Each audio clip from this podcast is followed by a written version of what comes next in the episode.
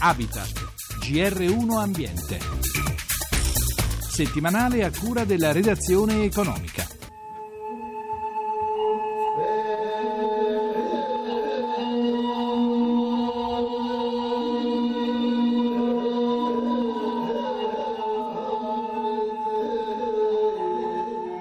Бид нар бол энэ гурван асуудлыг энэ тэргүүний гурлаа л одоо чухал асуудал гэж үзэж хог хаягдал агарын бохирдол тэгээ газрын одоо эвдрэлтэй тэгээд хуур ашаал одоо уур амьсгалын өөрчлөлтөнд дасан зохицох тэр асуудлууд бол бүгдээрээ л энэ тэргүүний асуудал. Il suo nome sembra quasi uno scioglilingua, Gani Turiav Erdene Baya Sgalan, è un alto funzionario del Ministero dell'Ambiente della Mongolia.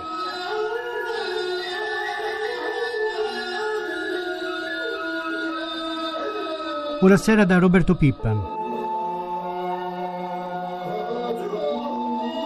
Oggi andiamo a visitare un paese che è cinque volte più grande del nostro, con pochi abitanti, la maggior parte nomadi. La Mongolia confina a nord con la Russia e a sud con la Cina, ma non vuole dipendere dai due giganti asiatici, ma svilupparsi anche con l'aiuto dell'Italia.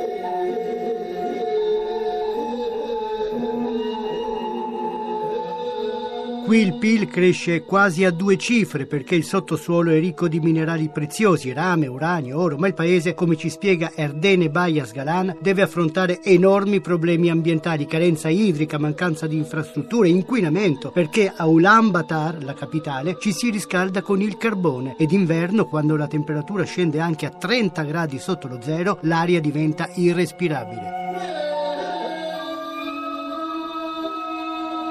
Quale contributo può dare allora l'Italia con le sue tecnologie ad affrontare i problemi ambientali di questo enorme paese? È appena tornata da Ulaanbaatar una missione di imprese guidata dalla CNA e dal Ministero dello Sviluppo Economico. Antonio Franceschini, responsabile dell'ufficio internazionale della CNA. Abbiamo portato in questa occasione delle imprese che sono in grado di aiutare il sistema pubblico, anche privato, in interventi ambientali di primaria importanza, dalla pulizia dell'aria, delle acque reflue, quindi aziende aziende che hanno già esperienze maturate in alcune delle nostre città, pensiamo al tema della concia, noi abbiamo alcuni distretti che hanno superato questo problema con interventi adeguati, possiamo appunto mettere l'esperienza qui come anche il recupero dell'acqua ad esempio con le storiche esperienze portate avanti in un distretto come quello di Prato legato al tessile può essere sicuramente replicato e quindi tutta una tecnologia sicuramente in grado di supportare le necessità della Mongolia e all'avanguardia con quelle che sono le nuove possibilità date dalla tecnologia.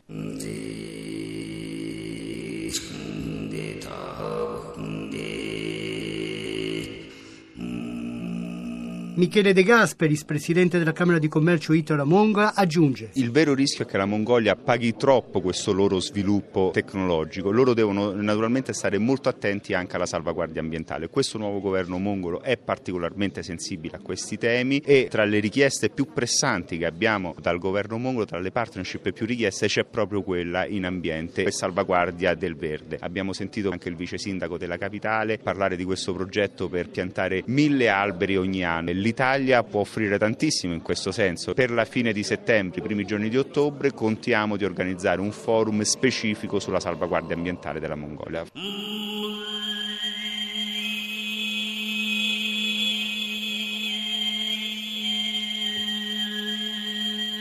Ер нь бол би түрүү хэлсэн тийм ээ. Текстил, тэр кашмир, энэ аршины салбар бол манай хоёрын хамтраад бүр ажиллаад ирсэн, ихт ажиллаж ирсэн юм уламжил салбар.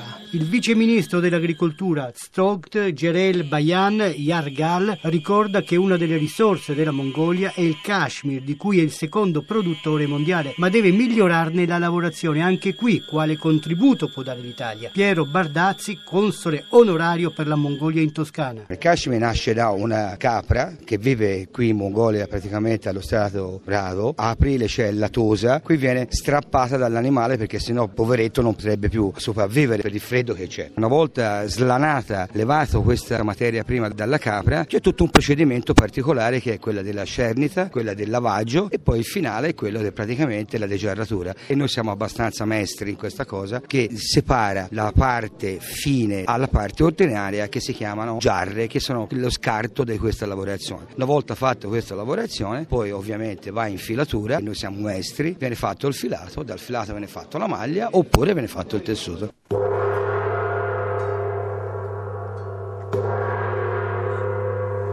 Lamberto Gesti, presidente della provincia di Prato, è convinto che non ci si deve limitare all'industria tessile. I rapporti tra Prato e la Mongolia fino ad oggi sono stati quasi esclusivamente di importazione di materie prime, in modo particolare cashmere, pelo di cammello, con i quali i pratesi trasformano e fanno delle stoffe straordinarie. Credo sia il momento di cercare anche di poter lavorare con la Mongolia, con questa capitale, anche nel campo proprio delle infrastrutture, della tutela dell'ambiente, l'agricoltura, cercando di dare spazio a quelle miriade di imprese piccole che ci sono anche sul nostro territorio che hanno know-how, hanno inventiva e possono penetrare in un mercato che è di dimensioni ottimali.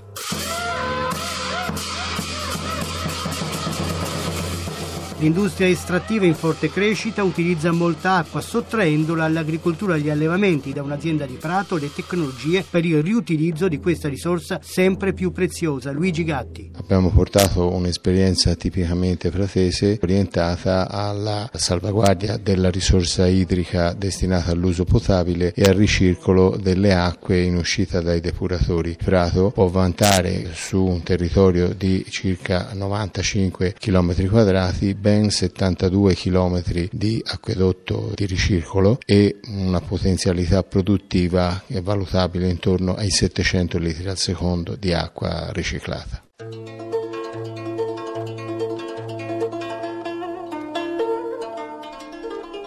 Tecnologia all'avanguardia anche per studiare la qualità delle acque. Luca Sanfilippo, titolare di un'azienda strumentistica. Il nostro ruolo è quello di fornire degli strumenti per la misura quantitativa di certi specifici parametri chimici che sono degli indicatori della bontà dell'acqua, della qualità dell'acqua. È uno strumento accessorio all'impianto che però è molto importante perché permette di ottimizzare il suo funzionamento.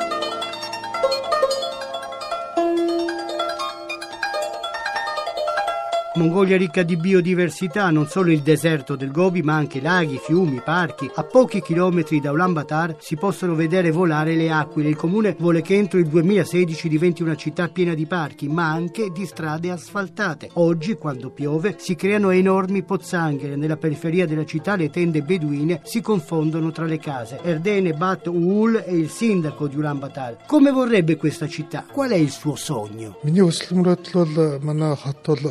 гудамж шиг маш их зочин жуулцсан sogno preferito è diventasse la città di Ulan Ulaanbaatar come Roma, pieni di turisti che sono pieni di storie che vogliamo. Roma è stata conservata tutta la storia antica, però noi non abbiamo avuto la possibilità di conservarli. Però io vorrei che la città diventasse come Roma, come servizio trasporto pubblico, come servizio che dà alla cittadina. Avete la possibilità per quel che riguarda i trasporti e i servizi di essere essere ancora meglio di Roma, glielo dice uno che a Roma ci vive, per assicurare uno sviluppo equilibrato anche delle infrastrutture. Qual è la prima cosa di cui avete bisogno e che proprio l'Italia vi può aiutare a realizzare? Col sostegno del governo giapponese stiamo per sviluppare la progettazione della costruzione del metro e stiamo progettando per collegare il nuovo aeroporto con la città.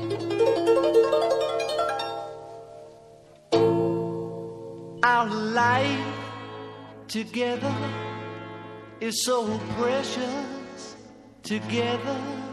Prima di concludere ritorniamo nel nostro paese che di paradisi naturali ne ha davvero molti. Gabriele Salari ne ha descritti nella sua guida ben 101, alcuni sono isole di piccole dimensioni che vengono visitate soprattutto durante l'estate, come Ventotene che si trova nel Tirreno. It's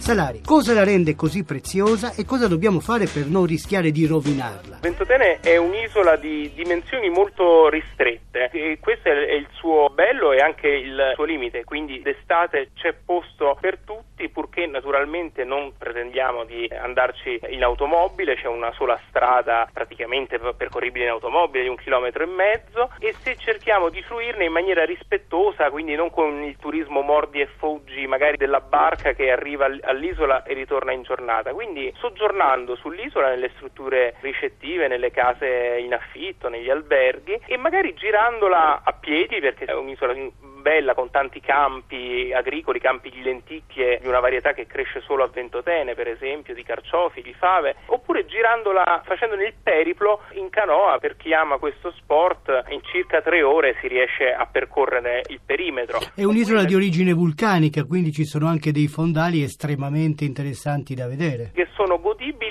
anche solo con maschera e boccaglio, io ho sempre visto dei pesci meravigliosi. Chiaramente un'isola vulcanica di tufo anche friabile, quindi laddove c'è scritto di non arrampicarsi è il caso di non arrampicarsi per non mettere a rischio la propria incolumità e l'ambiente. Però ci sono delle spiagge assolutamente sicure, rese sicure e godibili da tutti. Ed è un laboratorio all'aria aperta per chi ama la natura e il mare e anche per chi vuole scrivere sulla natura e sul mare. Proprio in questi giorni la Lega Navale di Ventotene sta mettendo a punto una iniziativa un po' particolare. Di che cosa si tratta? Si tratta di un laboratorio di scrittura, di giornalismo e scrittura creativa sul tema del viaggio e della natura rivolto agli adolescenti. La mattina faremo insieme un laboratorio di questo tipo sulla scrittura e l'ambiente, il pomeriggio faranno lezioni di vela con gli istruttori della Lega Navale Italiana e quindi insomma unire l'attività fisica a quella della mente. Ventotene ha sempre portato grande ispirazione a tutti, se pensiamo che lì è nato il manifesto di Altiero Spinelli che ha dato origine all'idea europeista, all'idea di un'Europa unita, quindi insomma è un'isola che ispira. Che, siamo sicuri che è un'isola che ispira.